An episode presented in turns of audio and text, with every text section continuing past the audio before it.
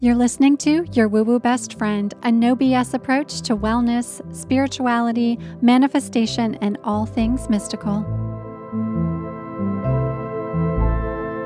Hi, it's Andy. Welcome back to the show. We have an episode again today where I have the wizard of the internet, Samantha, with me again today. And we're going to be talking about on this day of love some love trends that are on the internet today. So we'll, we'll talk a bit about social media, Samantha. Yes. And then also yeah. just other things that you're seeing on the internet.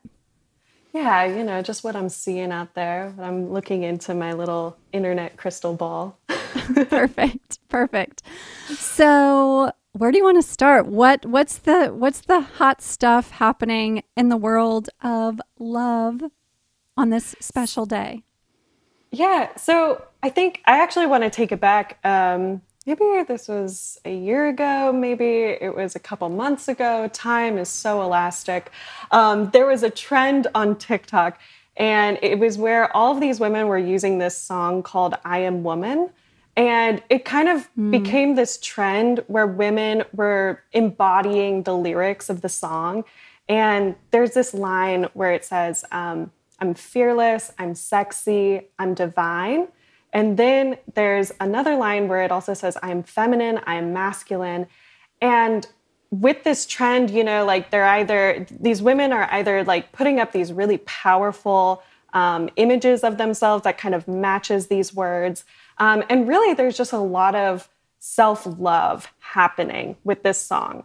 Um, they're also, because it's talking about the divine, because it's talking about um, feminine and masculine, this started this conversation around the divine feminine on TikTok in particular. I'm sure that it was happening before, but this was definitely like in my algorithm, the segue into seeing the divine feminine come out on TikTok. And my first impression of all of this was this is awesome. The song is beautiful. It was by like an unknown artist. Um, I don't have her name at the you know on top of my head, but she was unknown, kind of one of those like it launched her to fame kind of things. And it was just really, it was a really, really great um, embodiment of womanhood, and it felt really empowering. Um, and it also felt like a statement um, of embodying femininity uh, within this conversation about feminism um, and you know like how there's this separate conversation about um, it's called i don't know if you've heard of like yassification yeah. or bimboification. Yep yep yep. Okay. So mm-hmm. yassification is like very current and it's kind of where it's this take on like you go into FaceApp and you can create you know, like your perfect face. Mm-hmm. And it's mm-hmm. basically just using all of those effects all the way up to, you know, like the highest degree. So that mm-hmm. way you are basically like unrecognizable as mm-hmm. yourself and you are just basically like this like perfect woman. Um, and so there's like kind of this like satirical side of yassification um, where it's uh, understanding that this is ridiculous, but also like loving it at the same time.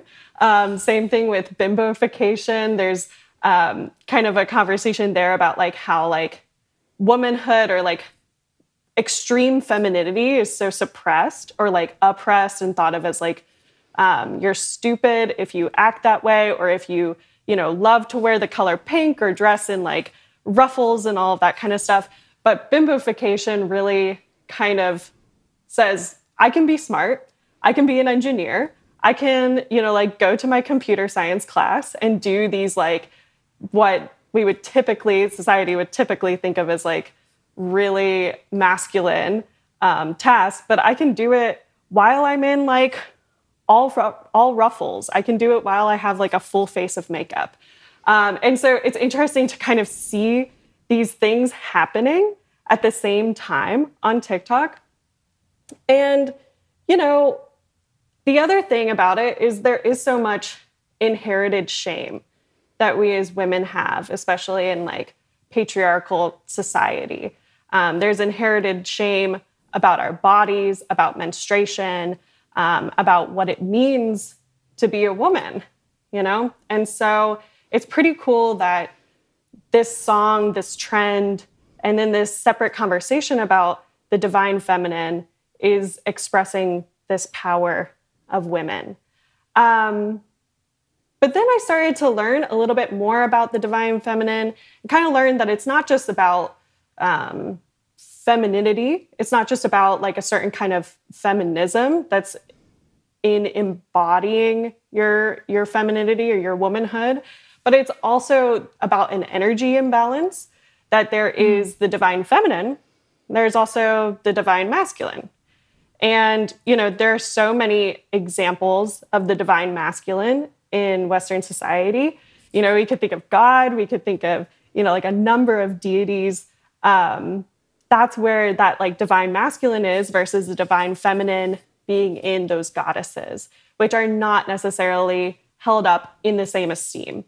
Um, and then I had this reaction where I was like, well, wait a second.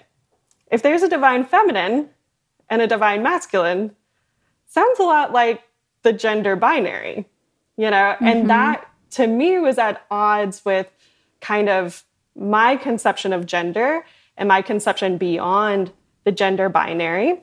Um, but then I started to see on, on TikTok and on social media all these queer folks talking about the divine feminine and masculine and how to them it was something where it's like embracing the divine feminine or masculine within themselves, both, both mm-hmm. within themselves, was an empowering way to kind of talk about um, what their gender actually is, because it doesn't just fall on one side or the other. It's a mix of both, and that that can be um, something that's really, uh, really reaffirming to their gender. And so I was like, all right, cool. Like, this all seems really cool. And then came the love coaches. And so the love coaches on the internet have become so powerful and have gotten so viral. And I think it's because, you know, during the pandemic, we've all been really lonely, a little bit isolated. I mean, there are some statistics that show that um, the use of Tinder and other social media apps during the pandemic has like gone up by, I think it's like 30 to 50% mm, during yeah. the pandemic. So, of course, people are looking for answers. Of course, people are trying to understand like, how do I develop intimate relationships? Yeah. How do I keep these intimate relationships? Um, and with that, a lot of them are using this idea of the divine feminine and masculine within their coaching. Um, and this is where some of my worst suspicions about the divine feminine were kind of confirmed. Um, that, you know, in this sense, there are certain traits that belong to femininity, there are certain traits that belong to masculinity. And they tend to lie on the same train of thought as our like traditional gender norms, um, binaries, long established conventions. Um, there's this sense that, like, if you dare not to embody the feminine completely, if you are a woman, then you are doomed to have an unbalanced relationship with a man. Mm, um, interesting. And that was something that really reminded me. I don't know if you remember, there's like this book that came out, I think it was in the 90s, and it was like how to catch a man. Do you know what I'm talking about? yeah, I definitely do know what you're talking about. There's the one that is called I was I was doing a little bit of of like reminding myself of this book. It was called The Rules: Time-Tested Secrets for Capturing the Heart of Mr. Right and it came out on Valentine's Day in 1995 and I actually came across a New York Times article from 2 years ago that was basically the the article said it was called the the, te- the headline was stuff your rules. The rules taught us how to deform ourselves to nab a husband. But what would we do once we had him? And then in the book apparently it was like to be honest i i remember having a girlfriend who was like i live and die by this by this book. And me personally even in my relationship with ben i think i did it the exact opposite. I think I embody more of that divine feminine now as I'm getting older than I did when I was younger. I definitely leaned more into the like, I'm just going for what I want sort of energy when I was younger. And so, like in this book, it was some of the rules were basically like, don't chase men, men are hunters. You want to make them want you. So, like, you shouldn't say yes to dates that often. You're a project, make them want to work on you as the project. I mean, it's pretty fucked up. It's like when we look at it today, it's like, did we did we seriously like like millions of copies of this book sold and like women who we would consider to be empowered women like doing their thing were like using this kind of like vile approach to entering into relationships. There was even like a part in the book when it was like men like women who are neat and clean and I'm using quotes because this is literally from the book. And if you have a bad nose, get a nose job. If you have gray hair, color it. If your hair is short, it needs to be long. That's how you get a husband. It's, it's pretty fucked up. Yeah, I mean, it really reminds me of like, weren't we saying the same things in like the 60s or the 50s? Yeah. yeah. You know, um, I think that when we start attributing certain behaviors to being a woman, then we're kind of telling women, especially in like a lot of these situations, what we're saying is you need to be servile. You need to be um, the receptor. You need to be receptive to be put second in the relationship. Um, and I kind of think about it. I'm like, why can't I embody Athena and still attract a man? Like, yeah. why can't I be the more masculine one in the relationship? Um, that is something that should be fine. I think I understand when there's this conversation about like um, balance in your relationship and how like um, in order to have this like kind of successful unit, you in some ways you have to be able to balance each other out. You know, you it's always about compromise. It's always about, you know, we can fight, but one person can't always be the one who's right. Yeah, totally. You know, and I think yeah, I mean, and when we're and talking I, about this like day of love, and so many folks are just kind of sorting through, especially in these times right now. Whether you're whether you were in a relationships going in a relationship going into 2020, or you entered into one, or you're now coming out on the other side of the pandemic and considering what you would like for a relationship to to look like. No matter where you sit in all of that, our relationships changed and how we enter into relationships and exit from relationships and how we just be in relationships changed in 2020 and i'm definitely not an expert but all of us know that. We all we all oh, know that. Absolutely. I mean prior to the pandemic um, me and my partner we were both going to our job every day. Yeah. We both went to an office every day on different sides of town and at the end of the day we saw each other. When the pandemic began we both started working from home together. Yeah. And at first we thought like, oh, this is amazing. Like this is like the best thing that could happen. You're my best friend. So like of course I want to hang out with you all day while I'm doing work. Um, but yeah, about six months in, it was kind of like, oh, maybe some space is actually really necessary in a relationship. Yeah. yeah. Um, and so even even just those kinds of routine changes that have happened in the pandemic have just totally restructured the way that we approach our relationships. Um, so I think it makes sense. It, it makes sense that um, love coaching, especially on the internet, has kind of risen up in this way. Um, and I think that when I kind of reflect on this idea of using the divine feminine within your love coaching and within your love life, I think there is a place, of course. Of course, there's a place because I still resonate with this idea of like embodying my womanhood and not suppressing the yeah. parts of myself that society has told me to suppress because of one reason or another. Um, and if I'm embodying myself, then that means that my relationship is better. That means that my connection with my partner is better. So, from that angle, I totally get it. I also understand it when we're talking about like taking control of both narratives, of mm-hmm. both feminine and masculine, and what that means um, within our relationship. But yeah, maybe we leave the the old the old pamphlets from the 60s and the 90s. Yeah. Let's just uh, let's leave those in the past. yeah, totally. I mean, here's like two things that come up for me as I'm thinking about this. Well, one, in, in my in my personal life, I do a lot of work to lean into that divine feminine energy. And I do that mostly because I find that I take better care of myself, self love, self compassion, empathy for self when I'm practicing divine feminine rituals. So, like in one of our courses, Rituals of Manifestation, there's a recommendation to take a Venus bath or build a Venus altar. And a part of that practice for me, those are practices that I do, is it's not a it's not a sexual practice at all. It's not about how I'm going to woo Ben into the bedroom that evening. It's for me to feel really grounded in my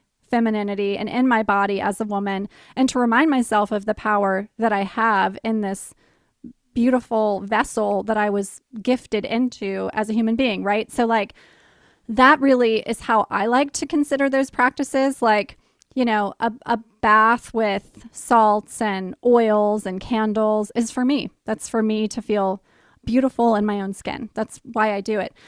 And then the other thing that comes up for, for me in a big way is that a part of this is also it's also a subtle rebellion against the things that we were as women literally burned at the stake for you know not that many years ago not that long ago. I mean we've got grandmothers of our grandmothers that that was their experience. And we when we look at like what some of the natural feminine intuition and just connection to earth, earth knowledge, that mama earth experience looks like, that's the stuff that women were literally persecuted for, for having those types of feminine connections to to energy and the the planet that we live on. So I think that there's also like a subtle or maybe even not so subtle rebellion that's like if I can be like in my bathtub doing some sort of like spells with my oil and my salts and my, you know, whatever it is I'm doing in there. That's me embodying something that was not allowed of me not that long ago. Totally. I, I totally agree. There's actually, um, there actually is a place where it's, you know, this idea of the divine feminine um, has existed, you know, for however long. But when it really started to come into the the pop culture in America was in the 70s. And that's when we were seeing, you know, like the rise of a lot of feminist movements as well. Um, there's also even today there's there's this zine it's called the divine feminine consciousness zine um, and it's by a, a, an artist and really the the conversation there is that divine feminine energy is about uplifting what has been denigrated mm. in our society.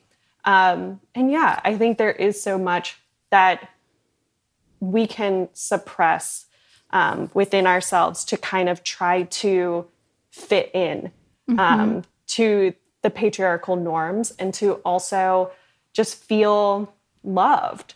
And I think that when we get into that second part, what we do to try to feel loved, there's two sides of that coin. You know, there's the parts of ourselves that we suppress so that way we can um, be in our job, be in our career.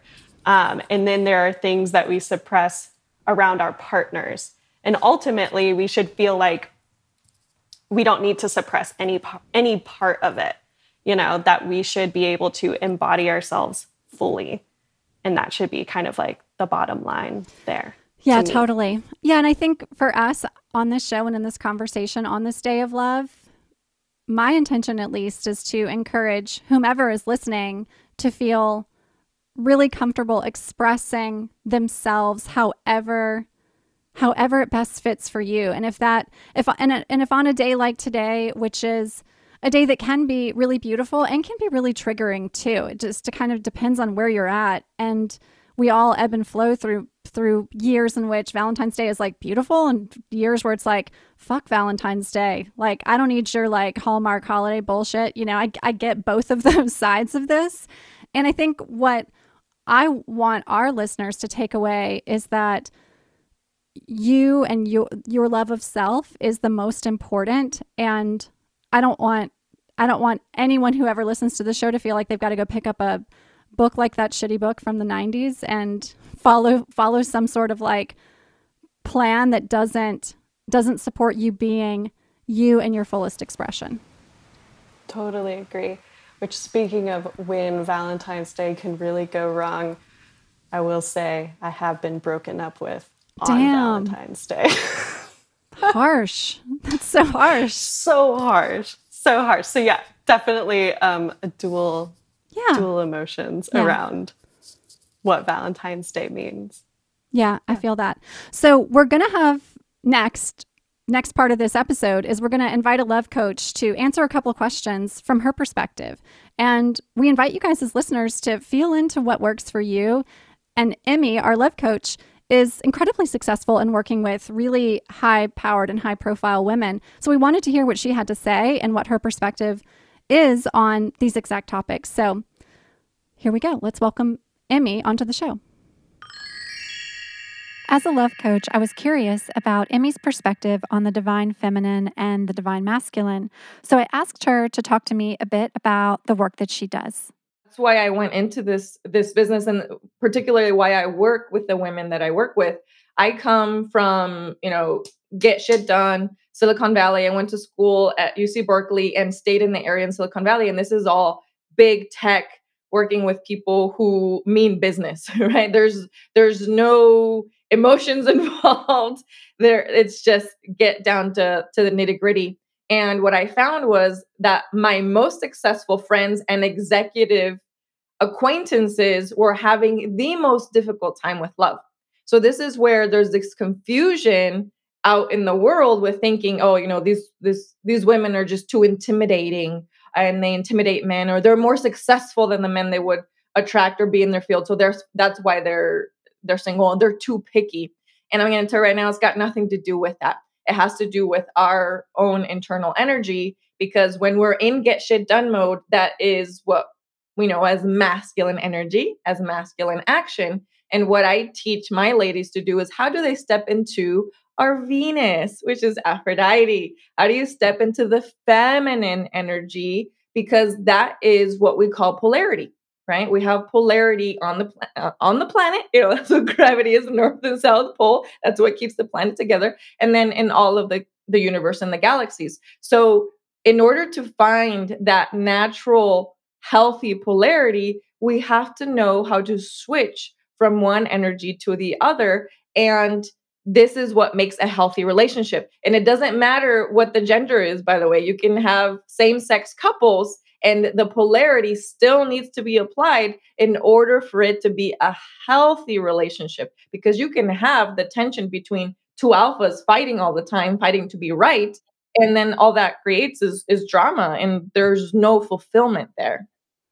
Oh, yeah.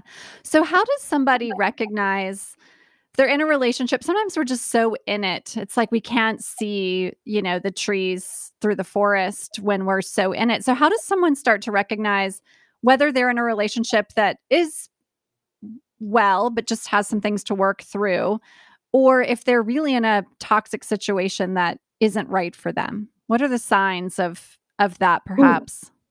This is this is a tricky one because it's an easy answer and also a very difficult one. Uh, I'm going to say a lot of it it depends, but the one real sign where you can tell that you're in a toxic relationship. And here's where it's tricky because from an outside perspective, unless I do a proper analysis and who I'm talking to, I don't know who the toxic one is. okay, a lot of people assume. okay, there's the, this assumption it's always a narcissistic man. It's not true. I was raised by a narcissistic mother. Okay, so a lot of times they're they're the toxic person can be the male or female. It doesn't it, that that part is irrelevant. So unless I do a proper assessment, I won't be able to help you out with with that. But what I can tell you is okay, very important. You are taught when you're growing up, you know, relationships take work and you have to work hard at it and you're going you're going to disagree and you're going to fight and that's normal, blah blah blah. That's all fine and dandy to a certain extent. What is not okay is you are not supposed to fight every day. Okay? You are not supposed to be in argument and in disagreement and and crying and trying to run away and not feel safe around your partner.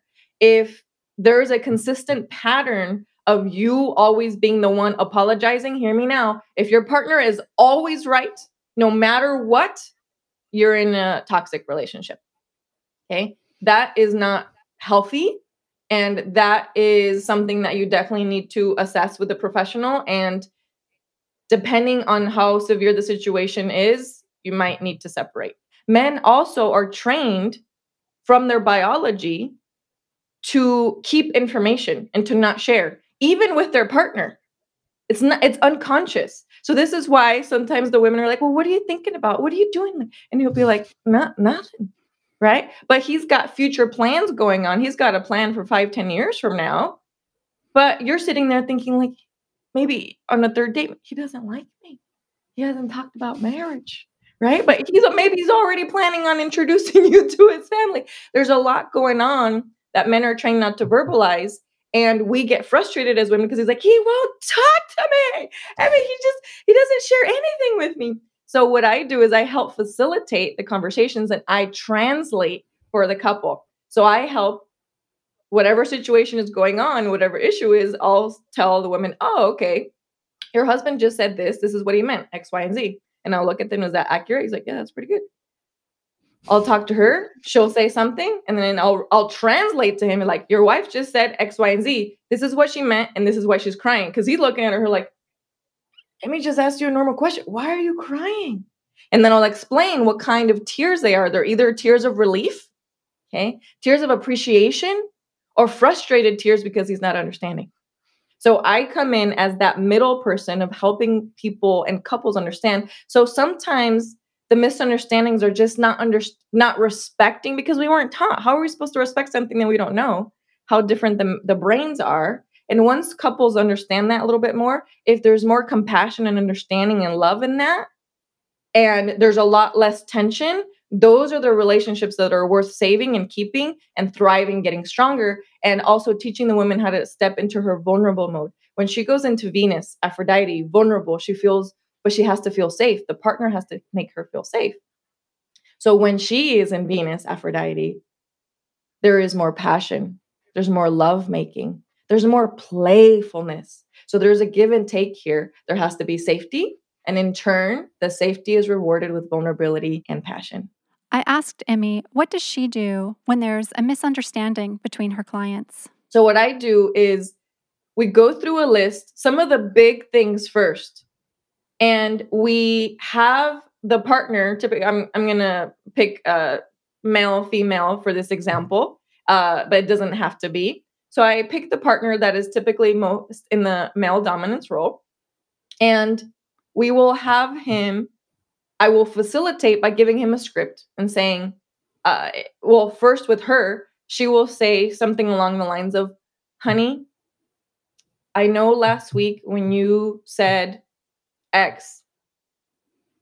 I know your intention wasn't to hurt me, but that really hurt my feelings, right? Going something like that. Very important to say, I know it wasn't your intention to hurt me, okay? Because then we're not coming in attack mode. The second we attack, partner shuts down, conversation over. So we say, I know it wasn't your intention, but you really hurt my feelings. And then we start from there.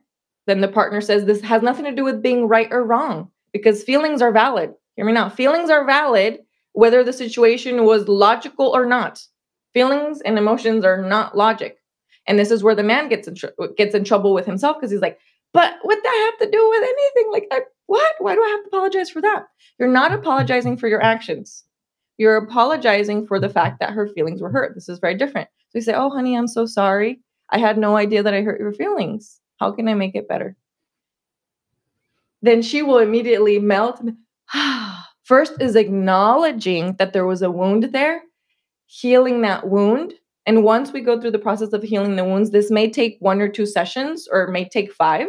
I, I usually like to do it in like one or two, go through some major stuff and then some little things. Teach them the tool to do that on their own. That's step number one. Then the next step we go into is teaching them the importance of him being able to rise into his healthy masculine meaning make sure she feels safe and protected no matter what and that she can feel vulnerable and fall back into her playful self, maybe for when they first started dating.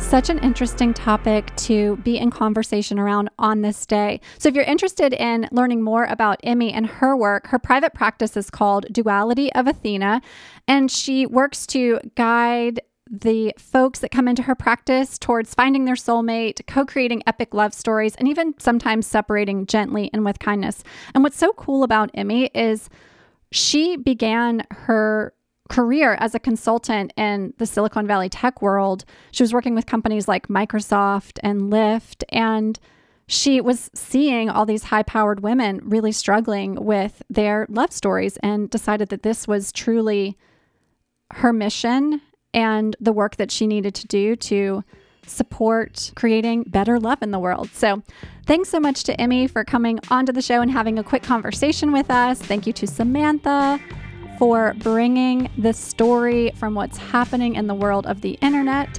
If you love these mini episodes, these bonus episodes, let us know, leave us a review. Share on social, tag us at your woo woo BFF, and I will see you again this Thursday. Have a great one.